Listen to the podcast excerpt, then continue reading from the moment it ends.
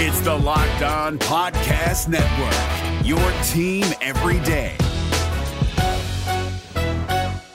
Jackson Gatlin here, host of the Monday edition Locked On NBA podcast. Every Monday, I cover the three biggest stories in the NBA with the local experts from Locked On. It's an awesome recap of the weekend of the NBA and a look at what's ahead. Mark your calendars on Monday to join me for Locked On NBA podcast, available on YouTube and wherever you get your podcasts.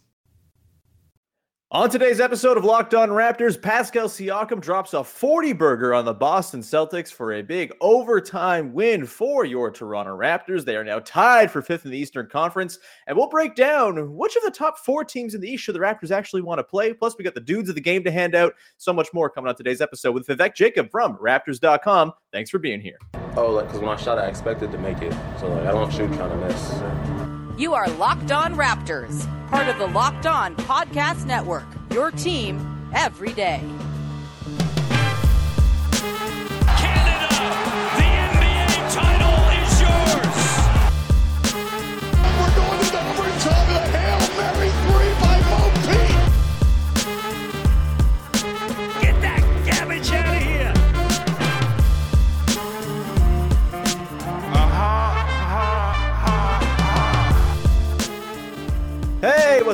Welcome to episode number 1147 of Locked On Raptors for Tuesday, March the 29th. I'm your host, Sean Woodley of RaptorsHQ.com. You can find me on Twitter as always at Woodley Sean. You can find the show at Locked On Raptors. And of course, you can find the podcast free and available wherever you get your podcasts. You can subscribe, follow, rate, review, all that good stuff. It's very appreciated. Plus, we're on YouTube. You can go subscribe over there. 1,750 subs, baby. Let's go push it towards 2,000 before the playoffs, please. It's much appreciated. Uh, whenever you support the show. However, you support the show, thank you so much. And uh, as always, a big thank you for making us your first listen of the day. All right, on today's show, we have a very stressful, frustrating, annoying win for the Raptors over the Boston Celtics, the very depleted Boston Celtics to dive into. Pascal Siakam with 40 points, some interesting lineup stuff, including Thad Young's emergence within the team and the rotation. We're going to dig into all of that with uh, noted radio personality Vivek Jacob, who was not around yesterday. It's not the only reason we didn't do a podcast yesterday. There were some other scheduling factors that piled up. However, I'm nothing without a Big V Monday. So here we are, Big V Tuesday. How's it going, pal? It's going good, man. Minus uh, the Evan Scott experience that uh, I could live without. Um, it- yeah, fun game, super fun game. Obviously, uh, Celtics shorthanded. Um, but hey, Celtics came out, played hard. Uh, we're knocking down shots, and you know, it was one of those nights where you needed the, the best player on your team to be the best player on the court, and Pascal was incredible. Yeah, I mean, that was kind of what I wrote in my recap last night is like it was a game where a lot of things went wrong for the Raptors. They had very few guys kind of on top form. And because they had the best player in the game by a pretty healthy margin, they ended up winning the game, which is how that works when you have very good players on your team. Um, we'll take one second now to talk about refs uh, and just get it off our chests. I'm not a ref talk person. I frankly could not care less. I find even last night when it was very clearly the refs were kind of missing the boat a little bit. Uh, I found it a little bit overwrought on the broadcast. The constant complaining about the officiating, the putting Evan Scott on blast, as you just mentioned. Maybe it was deserved. Um, but it was a really, really poorly officiated game last night. And I think it's kind of impressive that the Raptors pulled it out, considering there was a 28 to 15 foul disparity. And look, I'm not someone who thinks like fouls need to be equal. Uh, obviously, teams do things to uh, draw fouls and prevent fouls and not take them. And some teams are better at it than others. The Raptors are, of course, a pretty notoriously high foul team. But when you watch a game like last night, where it is uh, intensely competitive, physical as hell on both ends, Marcus Smart is literally on one of the teams, uh, and you have the Raptors kind of living at the rim because they had to in this one.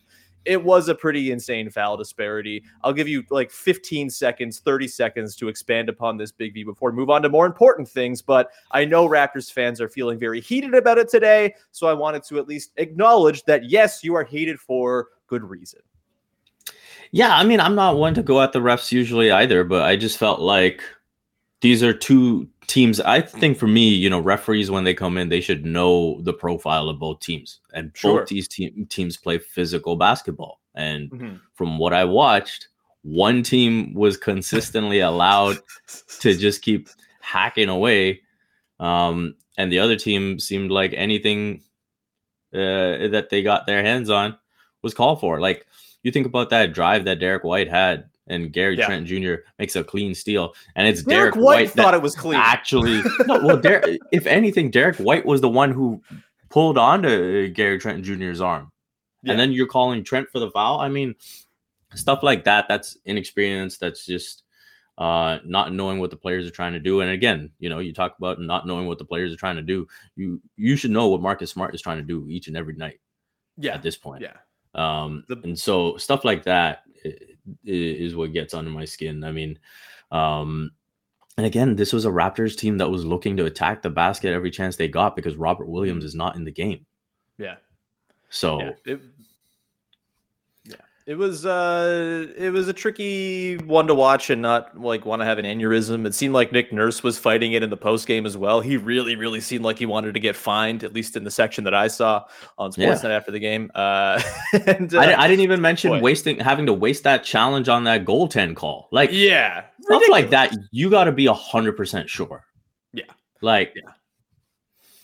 Anyway, uh, we don't need to linger on that too much longer. Uh, despite being fouled every time he drove to the basket, Pascal Siakam uh, punked the Celtics' asses last night. It was wonderful to behold, and that really is, I think, the place to start here. Siakam goes for 40 points on 17 of 29, 13 rebounds, one assist, three steals, two blocks. Uh, those two blocks came in overtime when he was on five fouls. He thought he was on four fouls, which is hilarious.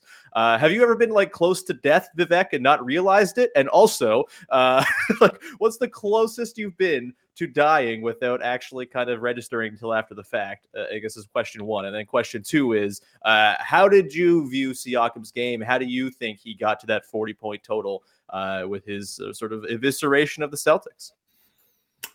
Um, there was this one time I was crossing the street and it was, you know, the pedestrian sign was up. So, you know, I was just walking across and then there was Mhm. a car that literally came within inches of me.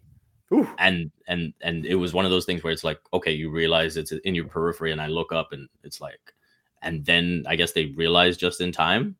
Mhm. But I was like, what are you doing? Yeah. And then this guy had the audacity to roll down the window and say, You're not looking. You're in the car. All right, sure. I had that happen like two weeks ago. Actually, I was at a grocery store in a parking lot, and uh, a, a, nice old lady was crossing the street with her cart, and then another old lady was making a left turn uh, and absolutely walloped this poor woman in the middle of the parking lot. Thankfully, she was okay. She, went to the hospital and stuff, but it was, uh, yeah, it, I, I, I was viewing my future because she was like three steps in front of me, and this woman was not looking anyway. So, uh, yeah, it, it's it's scary stuff out there. Uh, but Pascal Siakam made it scary stuff for the Celtics. Uh, again, how did you kind of um, take in his game last night? How do you think he got to 40 points against that Celtics defense, which was uh, very foully, but very, very good and uh, intense as well? Yeah, I think I think there was a stage in you know the first half where you could see the Raptors kind of identified that hey, Daniel Theis is not going to be able to stay in front of Pascal Siakam. He- Scottie Mhm. Barnes is going to be able to get the separation that he needs to, and so that's what they kept going to. And um, you know, Siakam is at that stage at that level where you try to cover him one on one, he is going to find a way to expose you.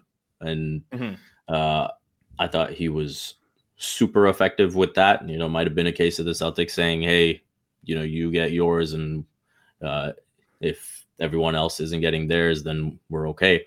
Sure. Obviously, they tried to change things up in the second half, um, and I think that's where Pascal, once again, you know, he's able to read the game beautifully. He's making kickouts, he's making passes. Um, obviously, the Raptors weren't shooting the ball well, so a lot of those passes weren't rewarded.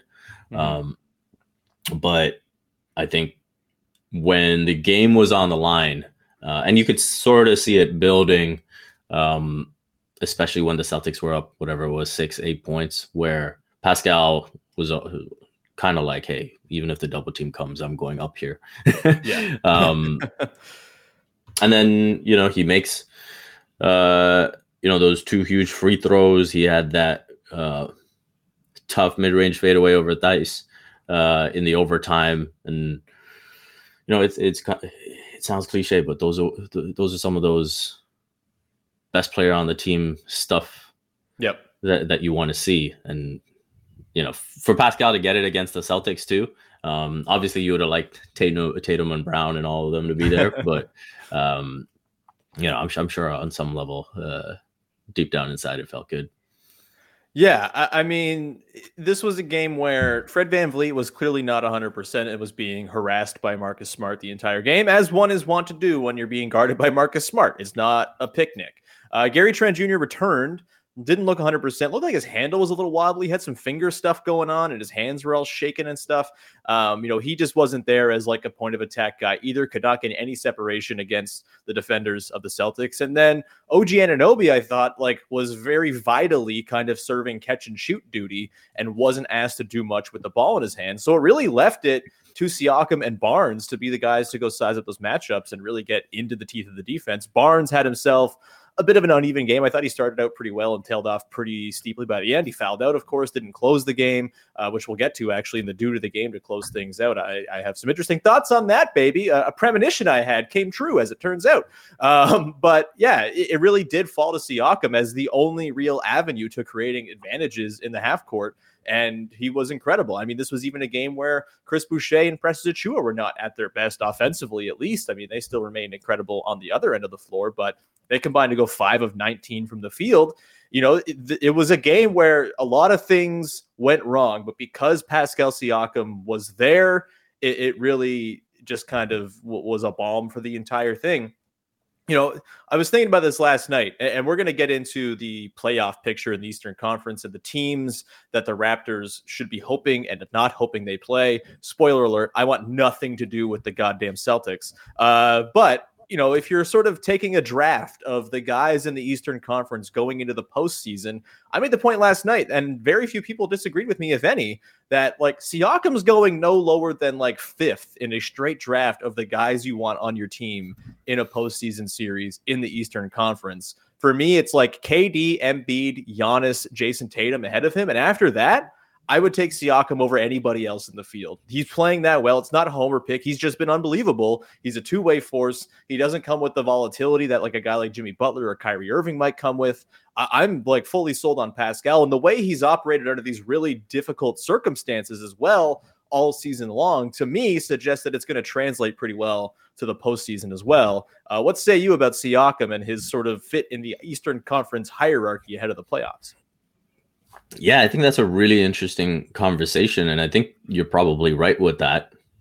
Those four guys being ahead. I'm, I'm just looking at the teams uh, in the East, and I don't I don't think there's anyone that you'd really uh, anyone else that you would put ahead of him. So, right, um, yeah, I mean, you know, James Harden at, at his very best uh, probably enters the conversation, but he hasn't been at his very best in a little while. So, um, that's the only name that I would really look at. But yeah, again, it comes back to how well Pascal is playing, and we go back to the defense, right? Yeah. Uh, what he's able to do, um, sort of marshaling uh, the, the back end of the defense and understanding uh, when uh, he needs to contest at the rim, when he can sort of help over, and all those sorts of things. Uh, it's huge for what this team tries to do uh, on that end of the floor.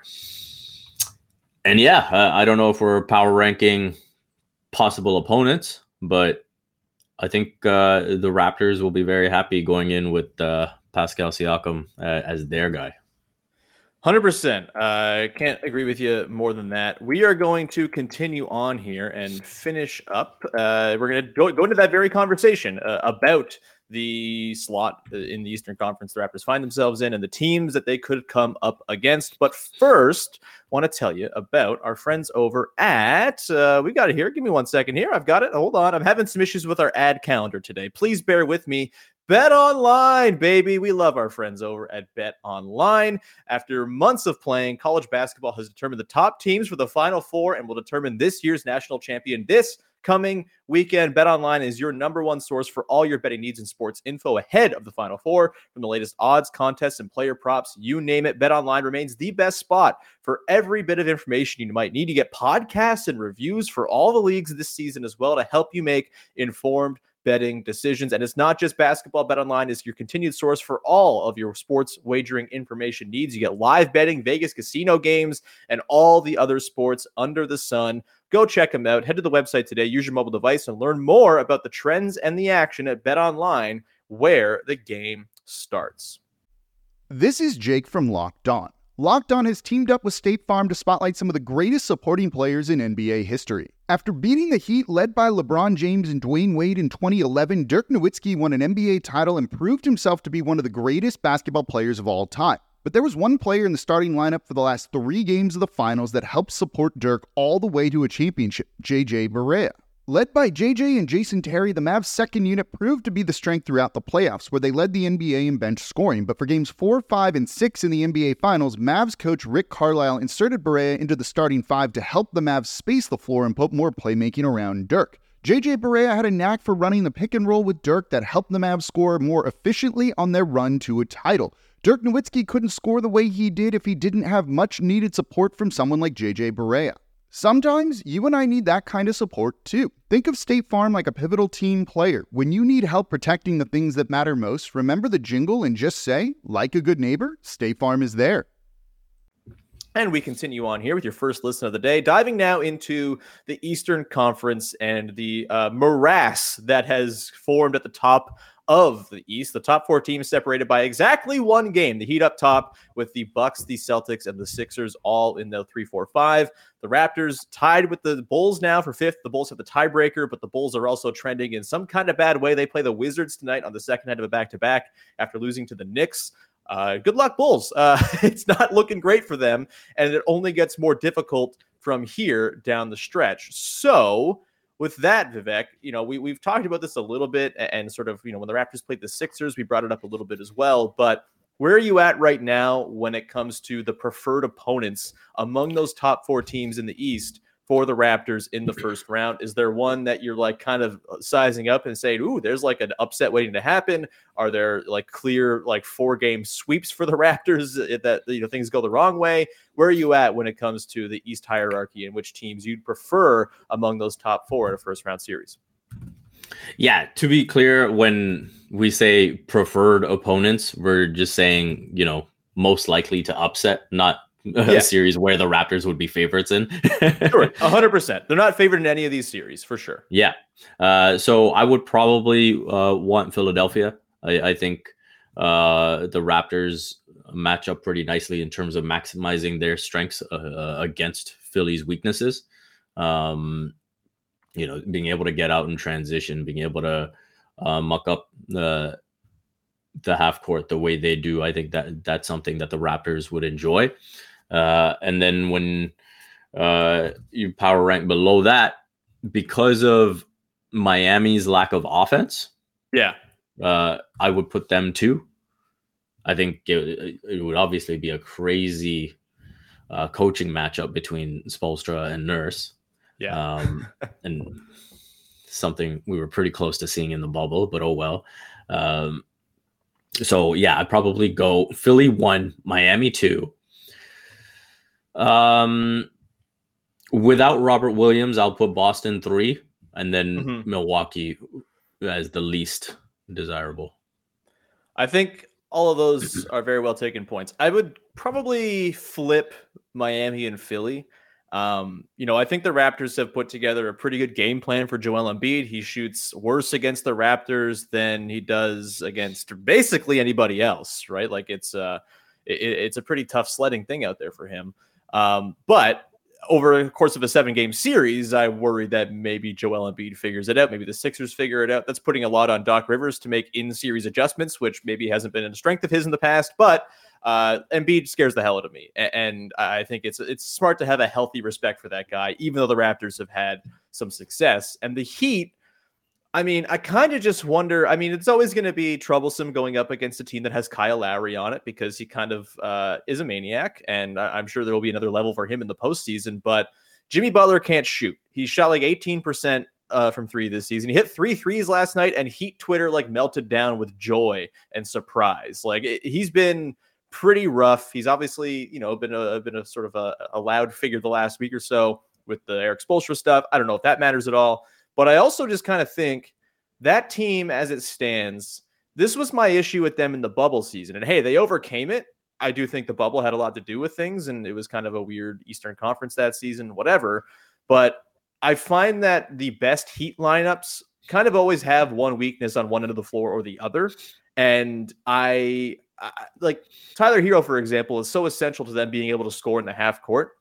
But if he's on the floor, uh, guess what? The Raptors are targeting him every single time down the floor with one of Siakam or Barnes or OG or Fred or Trent. Like they're just going to be merciless in that. Same goes for Duncan Robinson. Same, goes for you know Max Strus. Same maybe goes for 38 year old PJ Tucker or 36 year old Kyle Lowry. Like it, it, feels like with the way the Raptors play and as they've evolved over the course of the season to become this team that can really hunt matchups and just kind of focus on that and have the offense flow through that.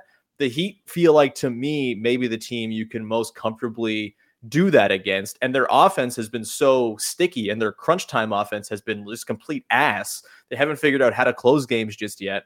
I, I kind of think I like, you know, I'm not saying the Raptors are favorites against any of these teams, but like I think it's far closer to like a 55, 45, 60, 40 in favor of the Heat in that potential matchup. Where I'd say it's probably like if you play a hundred series between the Raptors and Sixers, or Raptors and Bucks, or Raptors and Celtics, the other team's probably winning those 75% at the time. So yeah, the Heat feel like they got some real, real holes and feel potentially gettable to me.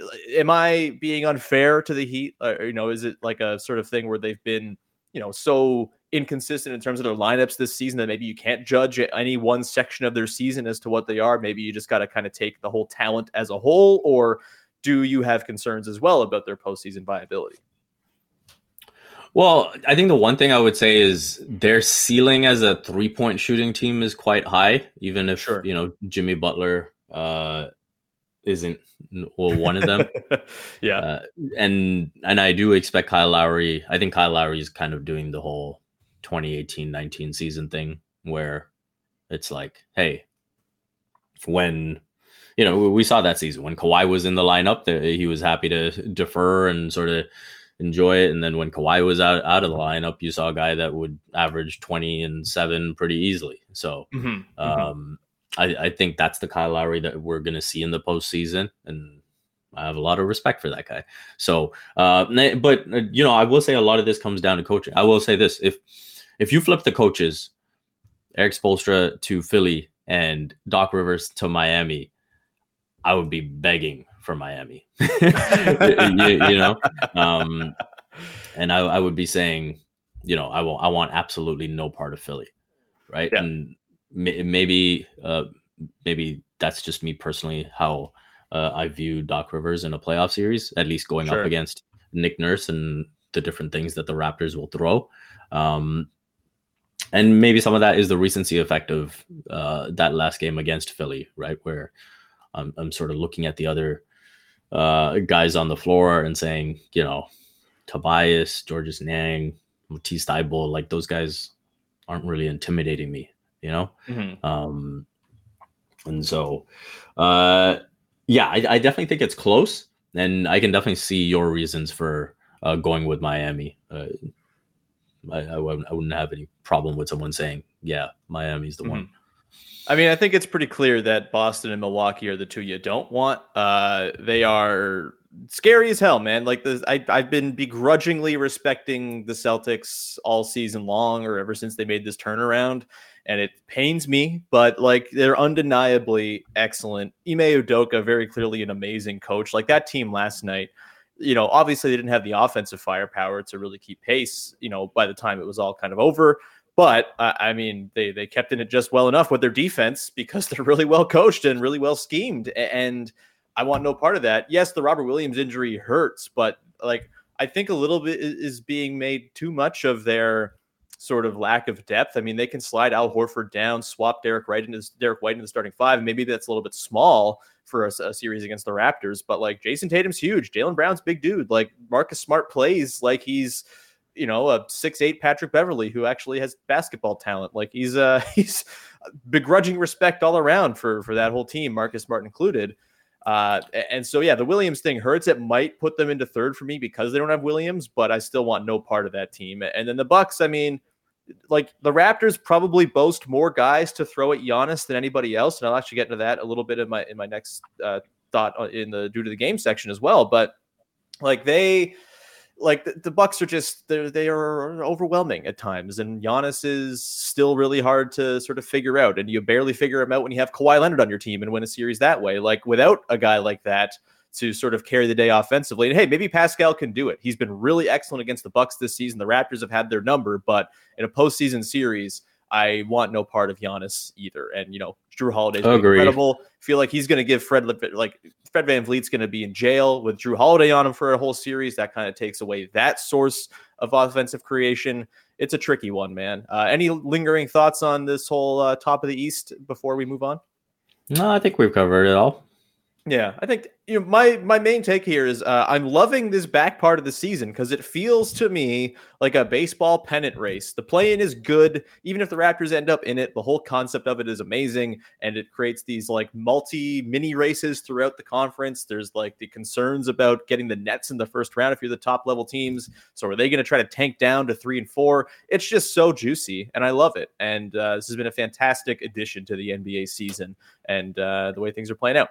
We're going to continue on here. We're going to hand out the dudes of the game, not only for last night's game, but we still have yet to give it out for Saturday's game, the fire game, baby. We're going to talk about that in just one second here. But first, I do want to tell you about our friends over at Rock Auto, where uh, they are saving you money on car parts. Whatever part you might need, they are here to find you a cheaper option than you're going to get from your local chain store or your mechanic or your Canadian tire or whatever the hell it might be they are not offering you parts with the same selection and the same prices that Rock Auto is offering. Please go and check them out. They are a family business. They've been doing it for 20 years and they are here to help you and make it so you're in the position of power when you go to the mechanic. Oftentimes you'll go, your car's messed up, you're stressed out, like it's your way to get around the world and you're concerned and you're just going to pay whatever it is they say the part that you need costs. Instead, go to Rock Auto, get the part you need, bring it into the mechanic and say, hey, put this in. I'll pay for the labor, but not the part. That's the way to do it. Go to rockauto.com right now see all the parts available for your car or truck and write locked on in there. How did you hear about us box to know that we sent you amazing selection, reliably low prices, all the car parts you will ever need at rockauto.com. And today's show is brought to you by NBA Top Shot. NBA Top Shot is the future of what being an NBA fan looks like. It's part trading cards, part stock market, part fantasy sports with a built in loyalty program. NBA Top Shot has evolved trading cards and made it easier to buy, sell, and trade by removing the hassle of card grading, shoe boxes, and binders. Their 24 7 peer to peer marketplace lets you scroll through all your favorite players and teams. Once you find the moment you've been looking for, you can buy it in a couple of clicks. And owning an NBA Top Shot moment gets you access to unbuyable once in a lifetime experiences. For example, last year, Top Shot flew out a group of fans to Phoenix for game five of the NBA Finals for having Phoenix Suns moments in their collection. The following week, Top Shot flew out a group of fans to New York for the NBA draft, and these collectors got to have dinner with four future first round picks the night they were drafted and play basketball with the New York Knicks, Obi Toppin. I would always, my dream is to be dunked on by an NBA player. That sounds like a lot of fun. Uh, go to NBA, sorry, lockedon.nba NBATopShot.com to start building your collection today. That's lockedon.nbatopshot.com to start building your collection today. And we continue on, rounding out your show here. Your first listen of the day with Vivek Jacob from Raptors.com with the dudes of the game for a pair of games over the weekend. Uh, let's begin with last night because that's the one fresher in our minds. And I think uh, there's a couple really good candidates for this one. Uh, Vivek, who do you got? I'll I'll leave it to you to choose the dude of the game. I think there's two guys who come to mind, but you might have somebody else. Fire away. I am gonna go with Precious Achiuwa. I think Precious Achiuwa. Wow. I mean, not who I expected, but I, I will gladly fire him up here because he goes into the point I wanted to make as well. So we're talking about we're talking about the Pacers game, right? No, we're talking about last night. Oh, okay, okay. Never yeah, mind. Yeah. I thought you were going back. I thought you were going back to Saturday. My bad. No, no, we're my going bad. one fresher in our minds. Yes. Okay, okay. No, so then that's my mistake. Absolutely. Raptors Celtics, I'm going with Thad Young. No doubt about it. Hell it. yeah. Um, Hell yeah, yeah, Thad Young. his his influence towards the end of the game just uh you know you could see he's picking up defensively in terms of where he can pick his spots to you know get a poke in at the ball uh help at the right time um offensively uh you can see he's identifying those moments where the offense gets a bit seasick and he's like hey i'm a vet i've got a few moves in my bag Yeah. uh, and we'll make something happen. Um, identifying when you know it's his turn with the three, and it's like, hey, this is the best shot we're gonna get here. I got to take it. Mhm. Uh, so those little things matter uh, in the crunch time scenarios of these games. Uh, he's not, you know, weighed down by the moment or anything like that. So he's someone you can trust for sure. And yeah, it's good to see him have a game like that uh, and close a game like that because you know you can definitely envision playoff scenarios where exactly that will be required. Hundred percent. I was really happy with that. I'm glad you picked him. He was my choice as well. Secretly hoping you would grab him. And, yeah, I think that for for me last night, we finally saw like what the best utility of Thad Young is going to be. I've made the point that he's kind of like this year's like a souped up and better version of DeAndre Bembry to this year's team. You know, Bembry, Bembry was like really effective when he was the fifth option playing next to good players and way overextended as a second or third option, or in some cases, a first option, sort of being the lead ball handler for last year's team. And I think the same kind of thing applies with Thad Young, where when he's able to be a low usage guy, finish up plays, be an offensive rebounder, and just sort of connect with his playmaking. And obviously, he offers incredible defense too. Like he fits so well next to higher usage guys. He fits so well next to talented players that I, I was really, really happy to see his deployment last night. You know, I've made the point on, I think I made it the day of the trade that I think one of the best Raptors lineups that they can get to this year is going to be uh, Fred with Gary Trent Jr., OG Anunoby, and Pascal Siakam with Thad Young playing small ball five. You can swap in Barnes for Trent. That's not what happened last night because Barnes fouled out. And I honestly thought it was kind of a bit of a blessing that he fouled out because it just was not working for Scottie last night. Um, and that's fine. He's a rookie. That that happens. But Thad Young kind of slotting into that role, it, it just it makes a lot of sense to me. He plays that back line sort of small ball five position so well, and he's big and he's got big hands and he's in, in he's blocking shots and he's kind of flying around. He's offensive rebounding. He doesn't like take away from the identity of the team at all, and he adds some new sort of fun connective elements that very few guys on the team can add. And, and I would add this too you know, we saw last night the Raptors were not at full steam in terms of all of their guys being on the same page. And I don't know if you would call this team versatile in sort of the traditional sense in that they can play all sorts of different styles. Like they've really kind of gone all in on this one style. But I will say they have enough guys now who I trust to execute the scheme that they're versatile in the options they can go to on a given night, right? If Precious Achiuwa is not working one night, they can swap in Thad Young. If Scottie Barnes is having a night you know, that's not going super well. You can put in a Boucher or a Young or like they just have a lot of guys who do the same things really well. And it gives you a little bit of cushion if a couple of those guys aren't playing well. And you can still play the way that you want to play as intended without having to totally throw out the playbook and figure out a new way to go and win games. Am I being overzealous about the sort of depth of options that the Raptors have right now? Um, you know, maybe it's recency bias that I've kind of gained trust in a lot of these guys, but like I don't think it's crazy. I, I feel like they have seven, eight guys who can all execute the scheme they want. And so on a given night, if three of them are off, they still have, you know, room to work with and margin for error.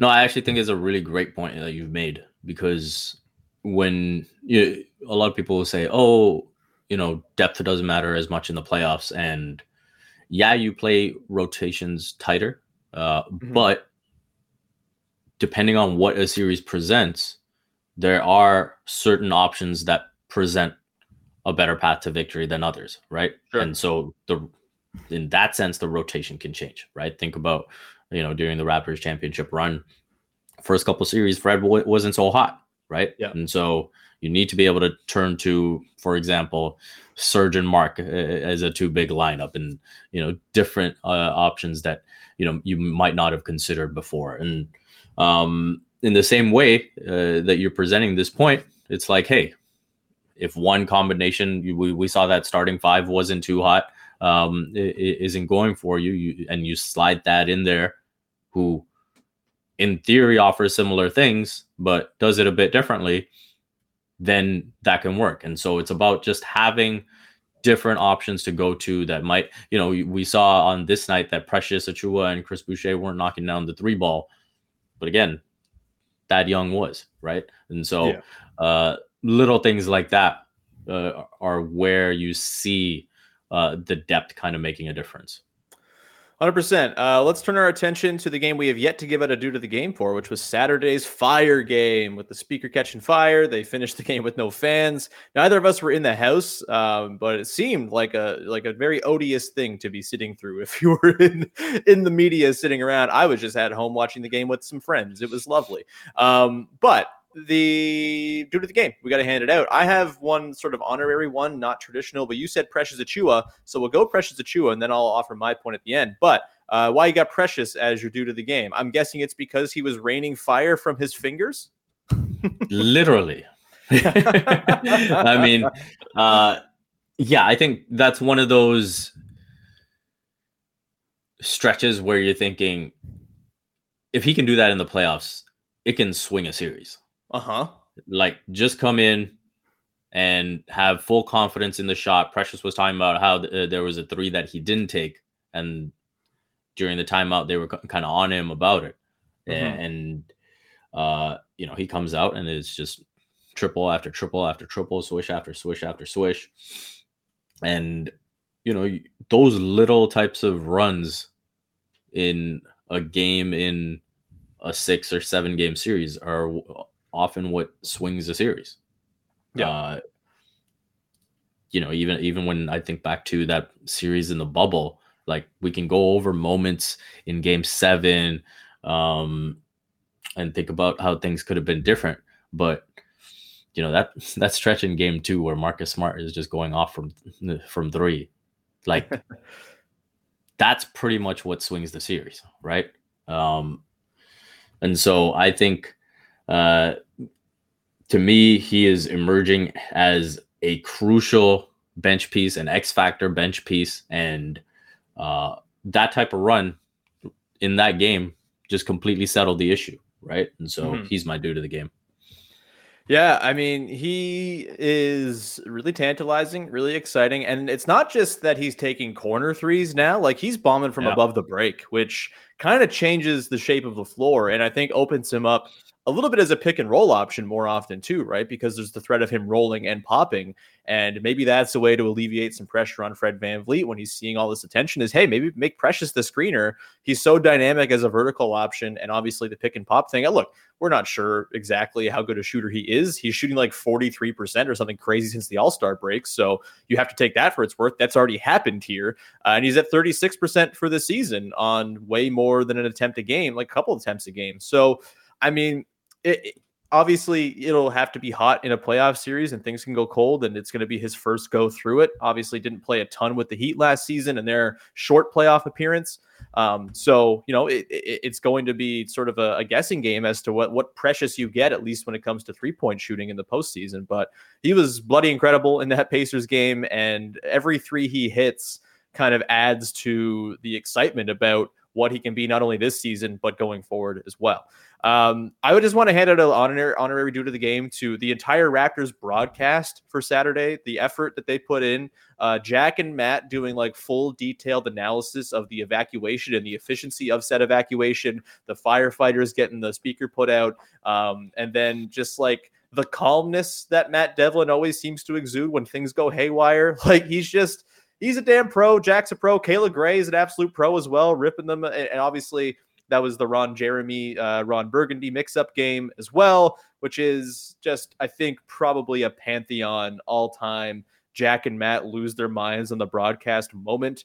Um, like I had to rewind it like three times. I, I, I just I was having the most fun in the world watching that all go down. But just wanted to give an honorary shout out to them because the Raptors broadcast, I think, top to bottom this year, um, between Matt and Jack uh, as your typical uh, TSN team, Matt and Alvin as the typical Sportsnet team, but obviously with Meghan McPeak subbing in Uh, Amy Audibert has been on the broadcast quite a bit as well, doing sideline, doing color. And then you've got Kayla Grey, you've got Danielle Michaud, you've got Leo Rautins, I think, in a really nice role for him. Sam Mitchell. The Raptors broadcasts have kicked ass this year. Last night in the ref talk, maybe a little bit notwithstanding, but um, just wanted to give a shout out to the entire crew. The Raptors uh, fandom is, is quite blessed to have a wonderful collection of people calling their games. So, um, but Paul That's Jones well said, too. man. Yeah, they're, they're they're kicking ass. Uh, all former podcast guests, so I have to be nice to them. Uh, but if we want them on again, but no, I it, I do earnestly mean it. It's been uh, really fun to watch games this season, and they've been doing a great job. Even last night, you know, Jack might have been a little over the top with the refs, but it was an over the top that was like manic and hilarious. So uh, it, it still was not without its charms. So we will wrap it up there. Big V, thanks so much for hanging out and talking about a big game last night. We will uh, reconvene tomorrow morning ahead of the Raptors Wolves game. Probably do a mailbag tomorrow or something like that, uh, unless there's a bigger topic to kind of tackle in the meantime that comes up. Uh, but until then, thank you so much. Big V, anything you'd like to promote? Usual stuff. You can check out my work at raptors.com, CBC, Sport, CBC Sports. Um, if you'd like to do some catching up on the Canada men's soccer team, you can Yes. go listen to this uh, fan soccer show with myself, Jeff Blair, and uh, the latest episode was also with uh, uh, Danny Danny Riccio. And uh, yeah, just talking all things Canada soccer. So you can check that out. Yeah, uh, highly recommend you go do that. The game on Sunday, I was there. It was uh, like a, a lifetime sporting event, man. It really, it was like you knew they were going to win going in, but then when it happened, it felt even better than you could have imagined. Imagined it was a delight. So glad you got to break it all down, uh, even if it came at the expense of a Monday podcast with you and left me in disarray on a Monday morning. Uh, well worth it because you did a wonderful job, and uh, can't wait to hear you back on there again. Uh, the World Cup draws on Friday. Okay, I guess we have to care about this all over like for the first time ever. Unbelievable. Anyway, thank you so much. We will talk to you again on Wednesday with another episode of Locked On Raptors. Go make your second listen of the day, Locked On NBA, as they are covering the whole league in a wonderful, wonderful way every single night. Raptors surely on the docket for this morning's episode. So go check that out with a new crew each day across the week, breaking down the night's action. And uh, we will talk to you again on Wednesday with another episode of Locked On Raptors. Bye bye.